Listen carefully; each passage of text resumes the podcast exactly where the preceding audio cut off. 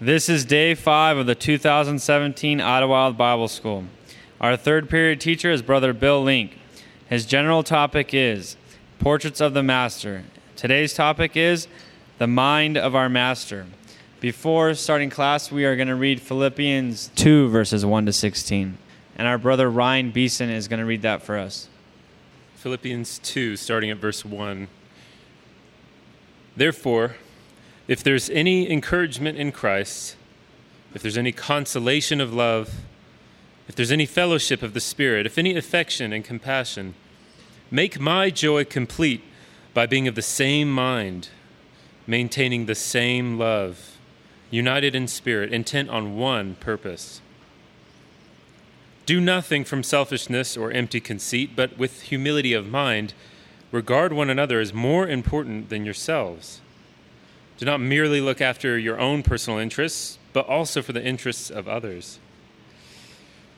Have this attitude in yourselves, which was also in Christ Jesus, who, although he existed in the form of God, did not regard equality with God a thing to be grasped, but emptied himself, taking the form of a bondservant and being made in the likeness of men. Being found in appearance as a man, he humbled himself by becoming obedient to the point of death, even death on a cross.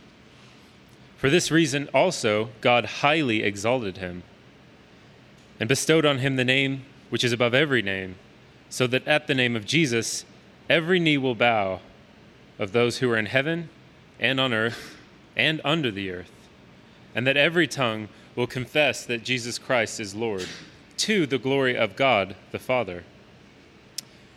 So then, my beloved, just as you have always obeyed, not as in my presence only, but now much more in my absence, work out your salvation with fear and trembling, for it is God who is at work in you, both to will and to work for his good pleasure. Do all things without grumbling and disputing, so that you'll prove yourselves to be blameless and innocent, children of God above reproach, in the midst of a crooked and perverse generation, among whom you appear as lights in the world, holding fast the word of life, so that in the day of Christ I will have reason to glory, because I did not run in vain, nor toil in vain. Good morning once again, brothers and sisters. Good morning. Good morning, Bill. Unfortunately, this week is beginning to draw towards an end, and it's kind of sad. But it's been a really good week. Let's make the most of these last hours we have together. We've been considering portraits of the Master, our goal being to know him as a real person, one that maybe we would easily recognize him if he were to walk into the room. We've considered his hands, their gentle touch, healing a horribly unclean leper, blessing little children. We've thought about his voice, the voice of a teacher, the voice of power and authority. Whom seek ye? And they fall back. Never man spoke like this. We've considered his voice, his wry humor, capable of poking holes in pretentious, pompous self-righteousness. We've considered his wry humor with the camels. I mean, and camels are a funny critter, aren't they? And at least twice Jesus used camels to make a point. Think of Solomon. You know, it says he spoke, 4,000 parables, Proverbs, which is far more than we could possibly have in the book of Proverbs and Ecclesiastes combined. And it says the little things he saw out there, the birds and the wildlife, that he was able to take lessons. Go to the ant, thou sluggard. And Jesus could see a camel, that big silly critter, and make lessons out of it for us. He was a great teacher. We thought of his eyes lifted in prayer, thought of his loving gaze on that rich young man who went away sorrowful because he just couldn't give up. We've considered his loving glance at Peter, not a glance, a gaze. And we've considered his compassion on the multitudes and on individuals. And we've seen his compassion as being something that is required of us. And so today we turn to the mind of the Lord. And the point of it is that having the mind of the Lord is also something that is required of us. When we think about the things that Jesus thought about, what was specifically on his mind at a particular moment, we don't have a whole lot of examples where it's clearly laid out for us. We had the one we saw with when they brought the little children to him, and the disciples said, "Go away, we don't need that right now." And that he was much displeased, that it bothered him because there was such a contrast between these little children and the Pharisees he was dealing with. We've seen an angry look. The only time Jesus is described as angry, when he looked around at them for the hardness of their heart when they brought him the man with the withered hand and said, "Let's see if he's healing him on the Sabbath." There are indications that Jesus was deeply perceptive of those around him. One brother said to me, "You ought to do a class on the quick-wittedness of the Lord. Master, we know you're true." They butter him up, and he perceives their wickedness. "Show me a coin." Marvelous. Marvelous. It wasn't just, by the way, well, you know what's on a coin? He said, "Show me a coin." And they went and they get the coin, right? Whose image and superscription? Marvelous answer. And whose image are you in was the implicit question. Give to Caesar what's Caesar's and to God what's God's. "Oh, the baptism of John, was that from heaven or from earth?" he asks them. And they say, "Oh, if we say of men, we fear the people. We can't answer." And Jesus says, "Neither can I answer you." Amazing, penetrating mind of our Lord. But as to the specific things he thought, for instance, in those long nights of prayer, what was specifically the words going through his mind, the Gospels don't give us that. It's possible that we might find some of that in the fifth Gospel, the book of Psalms. And I just want to show you a couple to sort of illustrate the point. Brother Phil mentioned Psalm 69. And the 69th Psalm is one that's quoted numerous times in the New Testament, so we know it's a messianic psalm. Verse 4 of Psalm 69 that says, "They hated me without a cause." Well, that's quoted in John's Gospel.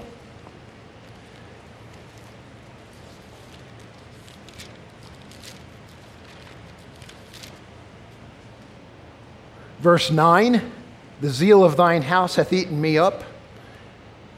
That's quoted in John chapter 2, the cleansing of the temple, and it's quoted again, very interestingly, Romans 15:3. That's a context that is worth some extra study. Verse 21 is quoted when he was on the cross. "They gave me also gall from a meat." So my point is that, okay, we can read Psalm 69 with confidence that it is a messianic psalm, an expressive of things Jesus thought. And so then read the first 4 verses. "Save me, O God, for the waters are come in unto my soul. I sink in deep mire where there is no standing."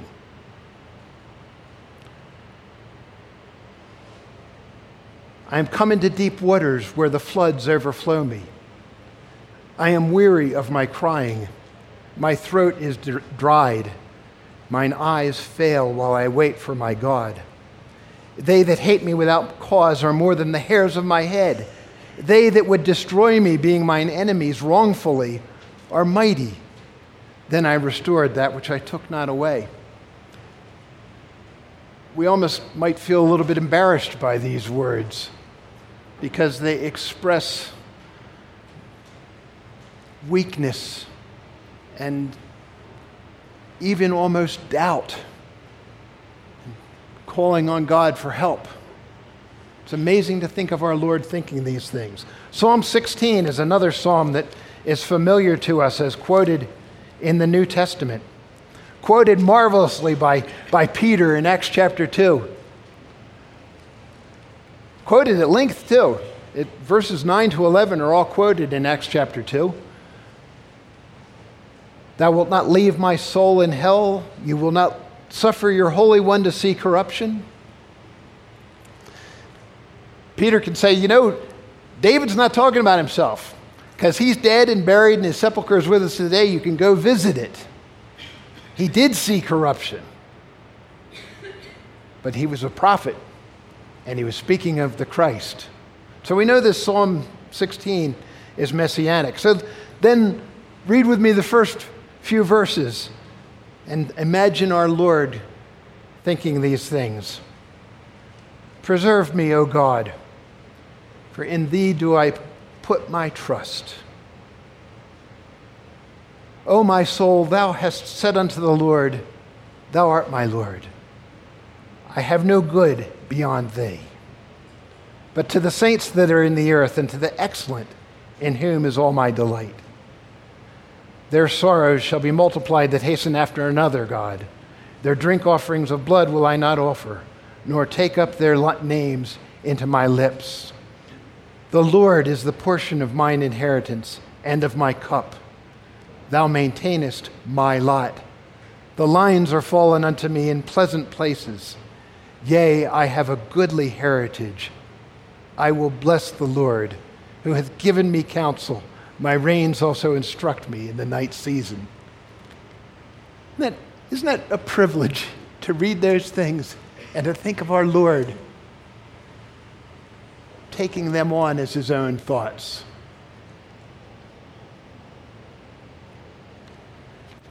He was the Word made flesh, surely helped by his fellowship with God and the ministration of angels, but also by many hours, many days of meditation on God's Word.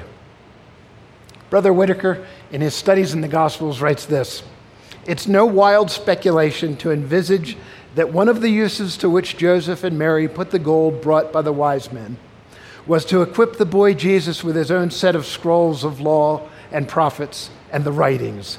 In later years, before his public ministry began, he would thoughtfully and carefully write out his own copy of the law, for had not Moses laid this duty on every king of the Jews? What must have gone through Jesus' mind reading Isaiah 53? Years ago, I was helping out with teaching the young people, little kids, and it's marvelous. There's so many. I'm so glad to see that being done. And I decided I think it was like 6 to 8 year olds or something. I decided I'd read Isaiah 53 to them.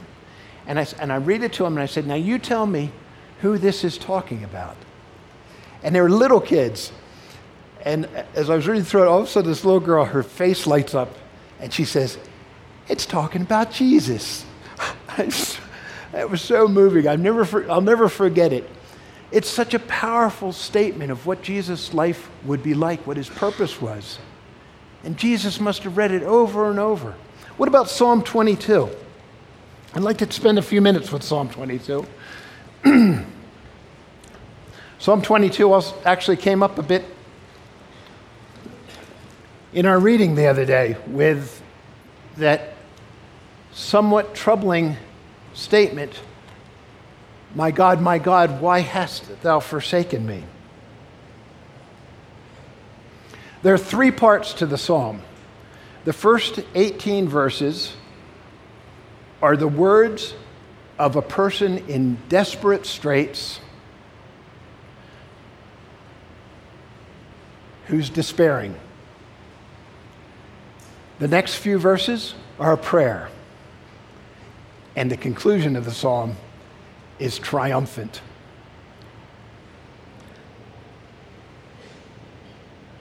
Verse 1, my God, why hast thou forsaken me? Why art thou so far from helping me? And from the words of my roaring. Verse 4, our fathers trusted in thee. They trusted in thee, and thou didst deliver them. They cried unto thee and were delivered. They trusted in thee and were not confounded.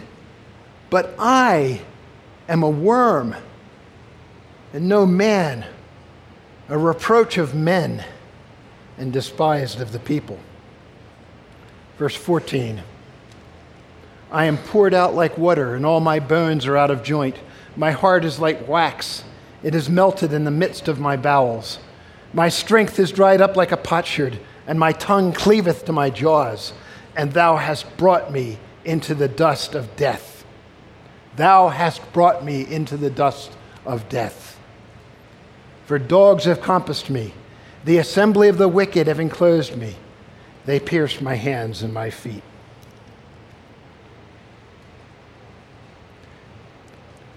Verse 6. I'd like to talk about it a minute.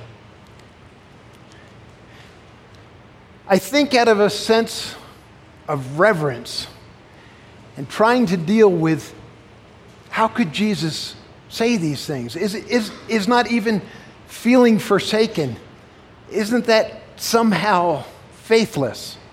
It's the same thing that sometimes I think folks figure that Jesus couldn't really be tempted, because to be tempted is itself a sin, but it's not. It's giving in to temptations that's a sin. Jesus was tempted. It was real. And don't need to get into how the temptation happened in the wilderness, but I've almost heard it suggested that, well, it couldn't have come from within because that would indicate something wrong with Jesus. There was. He was just like us. He was tempted in all points. And let's not deny the humanity of our Lord, so that in the garden, on the cross, to think that he could feel less than despair. So maybe one of these misguided attempts, I don't know if you've ever heard this exposition, the Baptist preacher, 19th century guy, Charles Spurgeon, he's pretty well known. He made a metaphor out of verse 6. I'm a worm and no man. He suggested it was an allusion to a Middle Eastern scarlet worm, which dies on a tree and leaves a red stain like blood, nourishing its young with its dying body.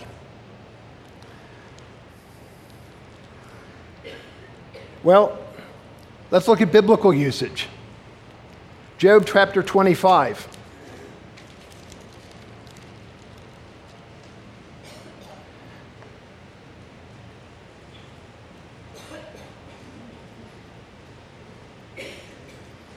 This is Bildad speaking about man's insignificance, his puny insignificance. And how can man, Bildad is saying, claim to be just before God? How can he be clean that is born of a woman? Verse 4. Verse 5, behold, even to the moon, and it shineth not. Yea, the stars are not pure in his sight. As far as God's concerned, the sun and the moon and the stars, they're all a drop in the bucket. Verse 6, how much less man that is a worm, and the Son of Man, which is a worm.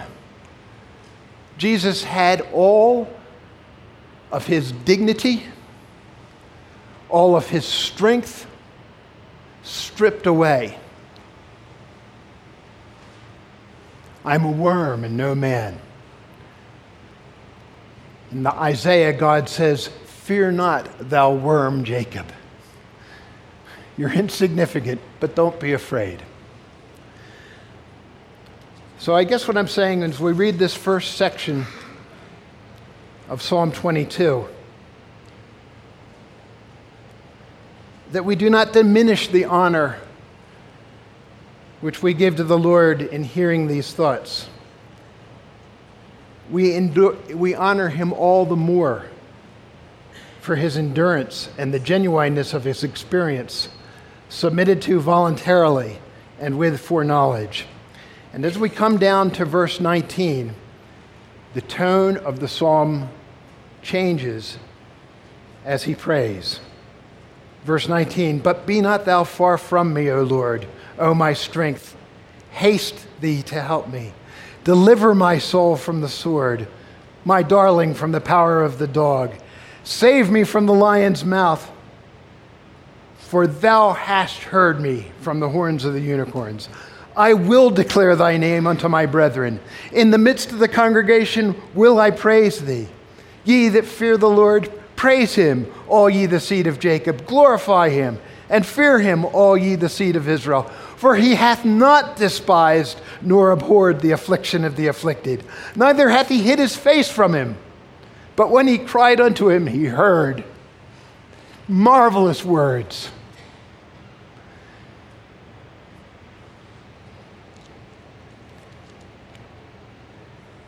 When Judas went out, and it was night, the next verse in John says, therefore, when Judas had gone out, Jesus said, now is the hour come, now is the Son, now is the Father glorified. It was as though with Judas going out that the die was cast. And you might think, and as you read the next few chapters, you might think that Jesus is now, he's steeled and he's ready. And yet, when he gets to the Garden of Gethsemane, there he says, let this cup pass from me. Nevertheless, not my will, but thine be done.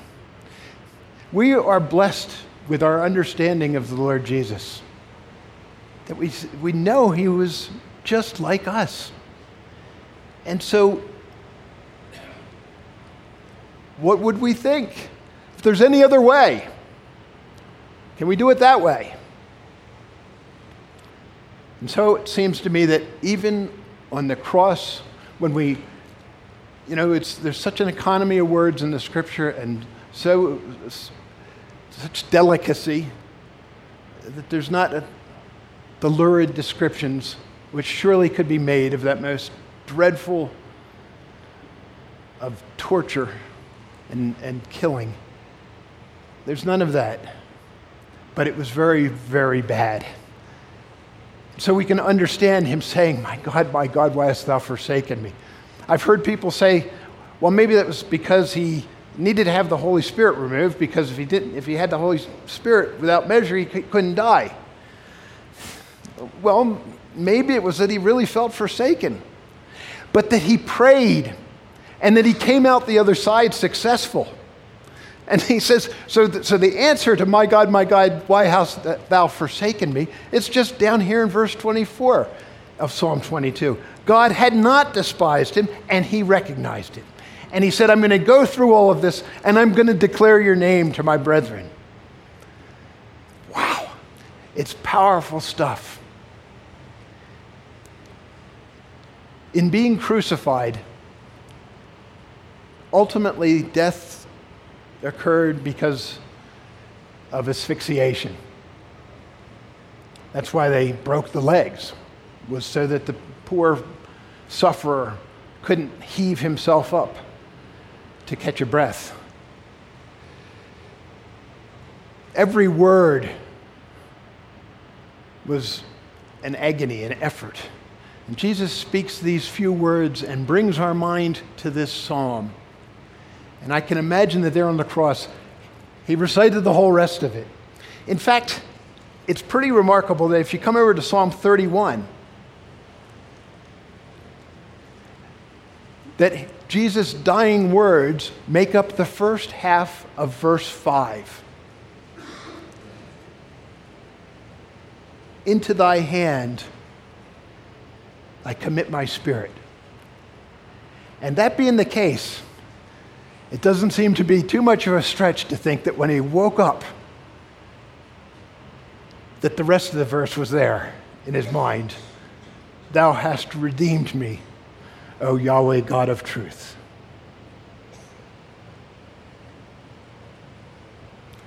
So the mind of the Lord, we find it expressed in these Psalms. We see a mind that is focused on the Lord. that puts its trust in God in all adversity, that prays to Him, and that has confidence in God's deliverance. Now, just like we saw yesterday, that the compassion of the Lord is not only something to be admired, but it's also something that we're supposed to take up and be ourselves. I don't like the word emulate. It doesn't seem like the right word. Emulate sort of seems like it's to do even a better job, possibly. And we can't possibly do a better job. But imitate, let's say. That's a good word. We're supposed to imitate His compassion, not just admire His compassion, imitate it as well. And the same goes for His mind, His frame of mind. And that's the message of the second chapter of Philippians. And in fact, it's the message of the whole letter to the Philippians.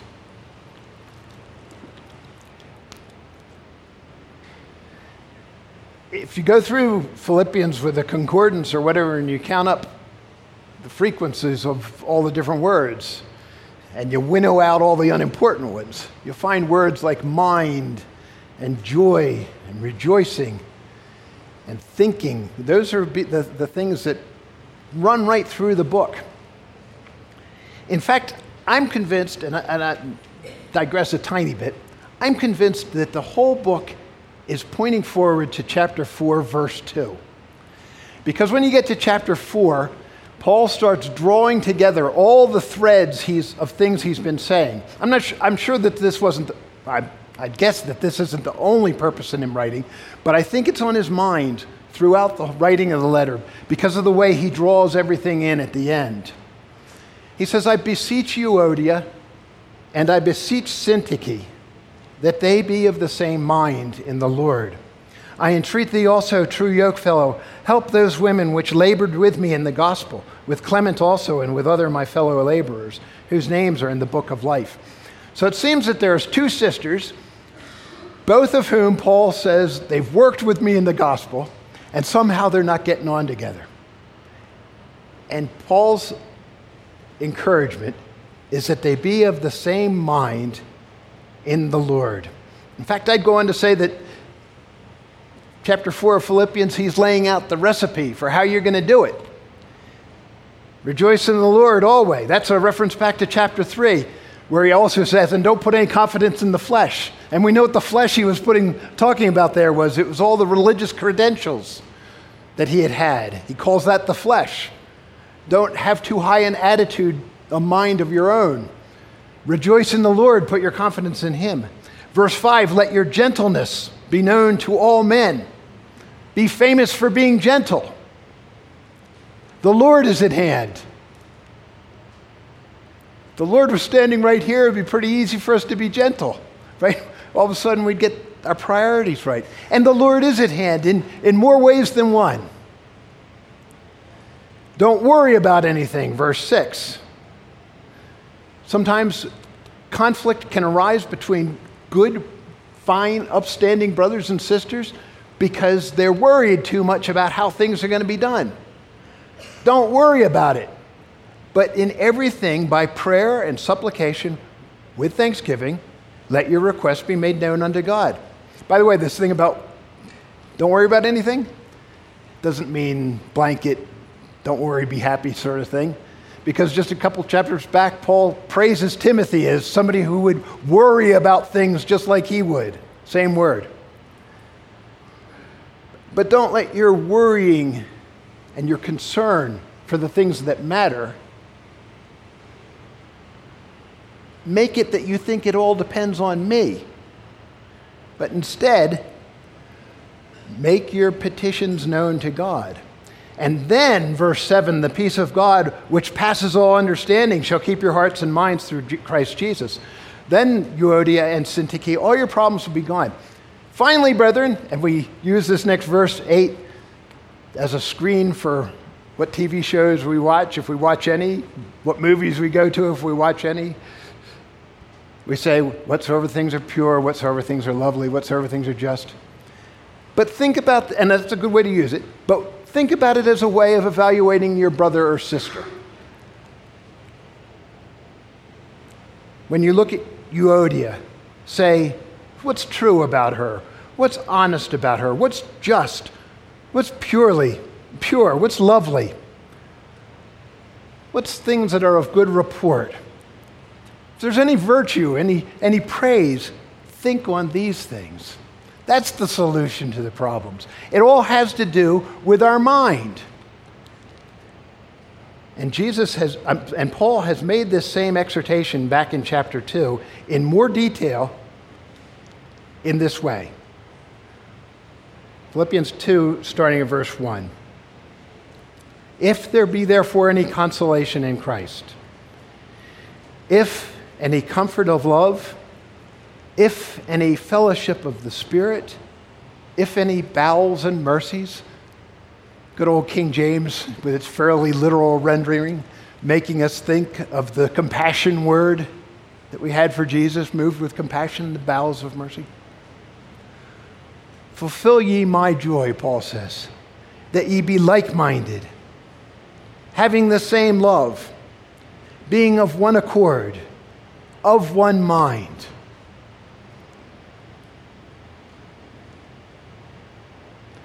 Let nothing be done through strife or vainglory, but in lowliness of mind, let each esteem other better than themselves. This would fix a lot of problems, wouldn't it, if we could do this? A lot of problems. Sometimes divisions happen within ecclesias and at a larger scale, because we're both emphasizing a different aspect of things and not respecting the principle that our brother is upholding. These are things we ought to think, esteem him better than me. And the crazy thing about it is, if I start evaluating you, I'm going to say, well, I'm probably a better statistician. Many of you anyway. I've done it for 30 years. I ought to be pretty good. I probably got bluer eyes than many of you. And I might even be taller than most of you. And you think about all the things where you're pretty good. You don't think about the things where you fall short. There was a brother I knew for a number of years who's now asleep in the Lord. He was a bit cantankerous. And he was rough on the kids. Kids enthusiastic in meeting and they're running around and like this, and he's brutal. And if you focused on that kind of thing, you could just paint him as a bad guy. And yet, I was aware of this brother's incredible generosity with his finances to the point of impoverishing himself. He was generous. He cared about the underdog. So think on these things.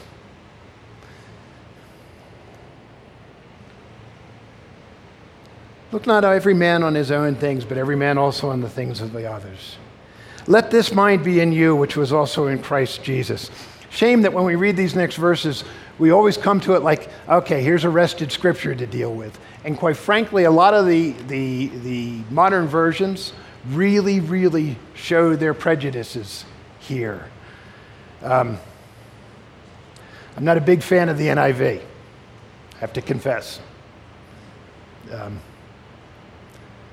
You ever teach your kids the little song, the Bible, but not the NIV?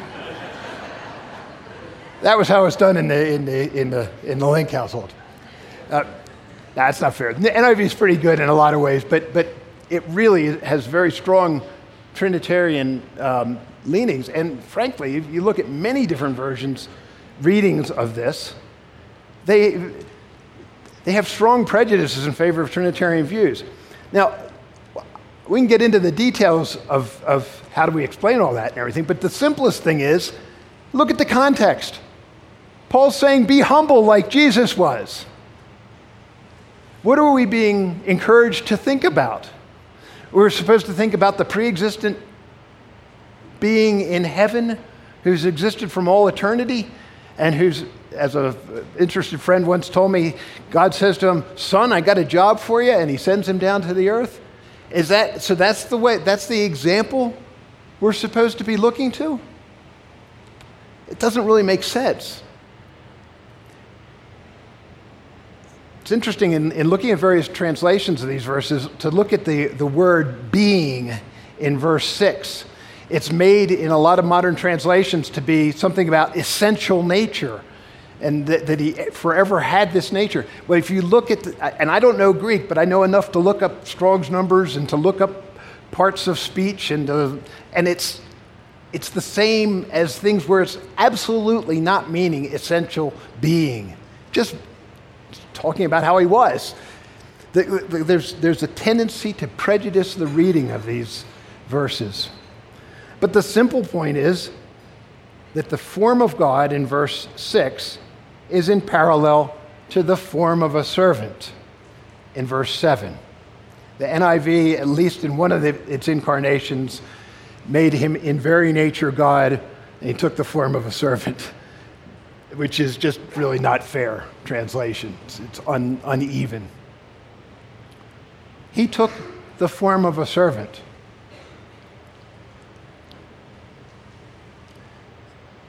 So we think of John chapter 13, which always ought to come to our mind in this context, that there, once again, the disciples, is one of these things that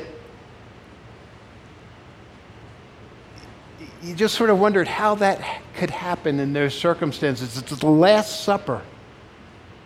And they're still arguing about who's going to be greatest in the kingdom of God.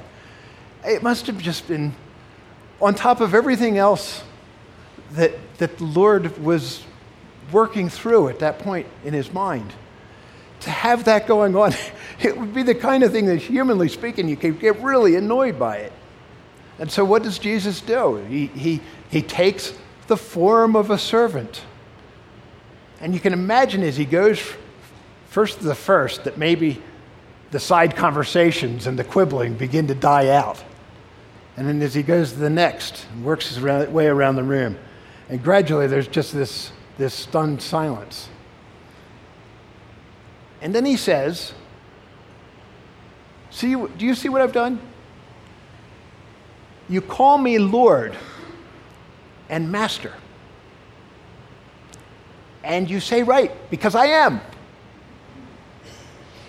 He was in the form of God.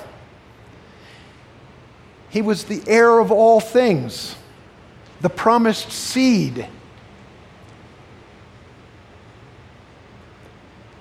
This is my beloved son, hear him.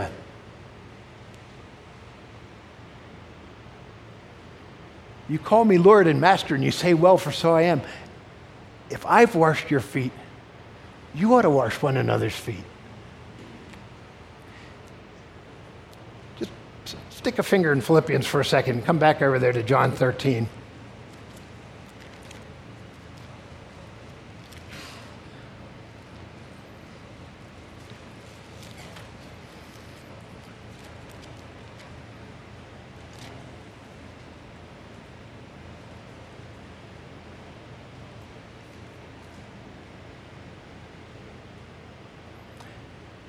When he'd come to Peter, Peter says to him, verse 6, Lord, dost thou wash my feet? Jesus answered and said unto him, what I do thou knowest not now, but thou shalt know hereafter. Peter saith unto him, thou shalt never wash my feet. Jesus answered him, if I wash thee not, thou hast no part with me. Simon Peter saith unto him, Lord, not my feet only, but also my hands and my head. Jesus saith to him, he that is washed needeth not save to wash his feet, but is clean every whit. And ye are clean, but not all of you.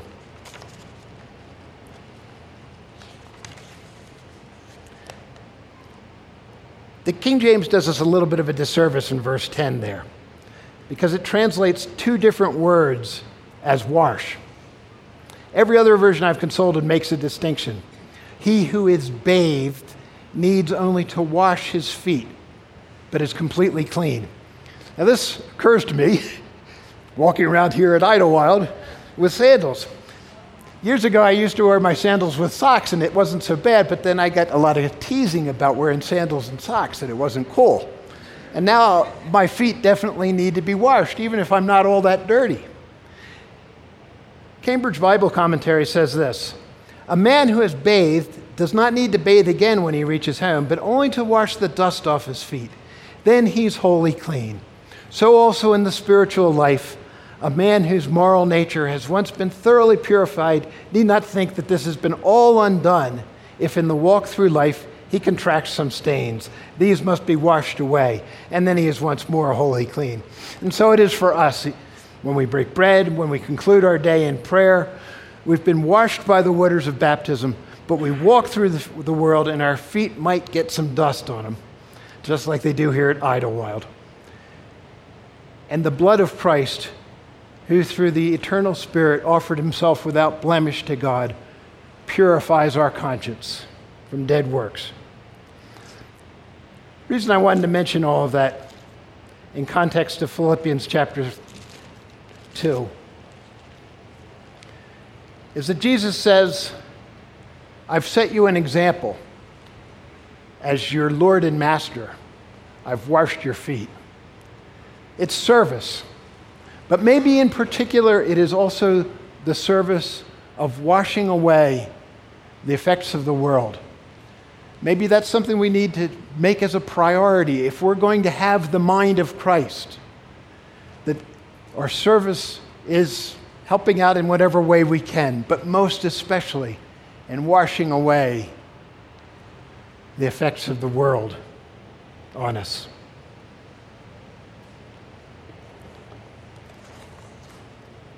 So back in Philippians, let this mind be in you.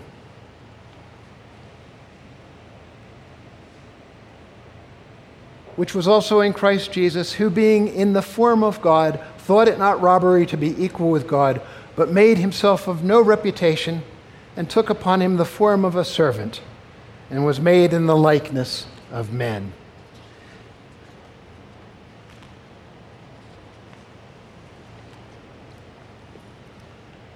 The Revised Standard Version. This is what happens when I wander from my notes. The Revised Standard Version, chapter 2, verse 5 says, he didn't count equality with God a thing to be grasped. I think of it then, there's a rather marvelous allusion to Eve in the Garden of Eden. She had been created in the image of God, but wasn't content with that. So she grasped after something she wasn't supposed to have, seeking equality with God. And here Jesus is, the Son of God, in the form of God, in the role of God.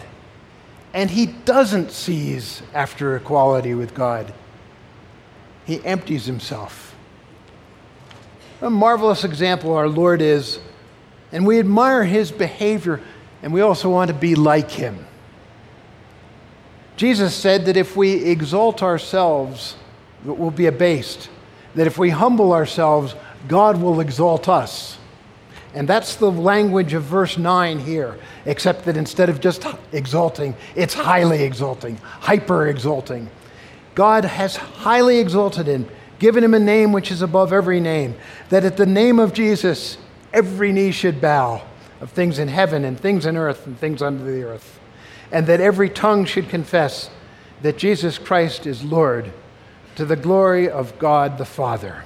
And so we're exhorted to work out our salvation with fear and trembling. Verse 12, very familiar words.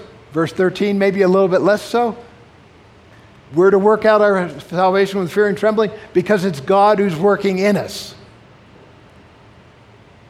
We work together with God. All so that we may be, verse 15, blameless and harmless, the sons of God, without rebuke in the midst of a crooked and perverse nation, among whom we shine as lights in the world. Our Lord Jesus shone as light in the world, because of his behavior, because of his compassion, because of his trust in God. Let this mind be in you.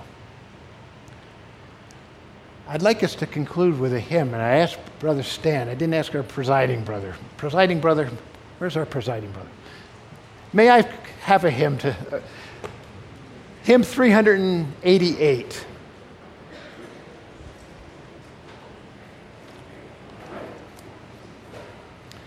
We... considering these portraits of the Master because we want to be like him. It says in 1 John chapter 3 that we are now the children of God, but we shall be like him when we see him face to face. Hymn 388.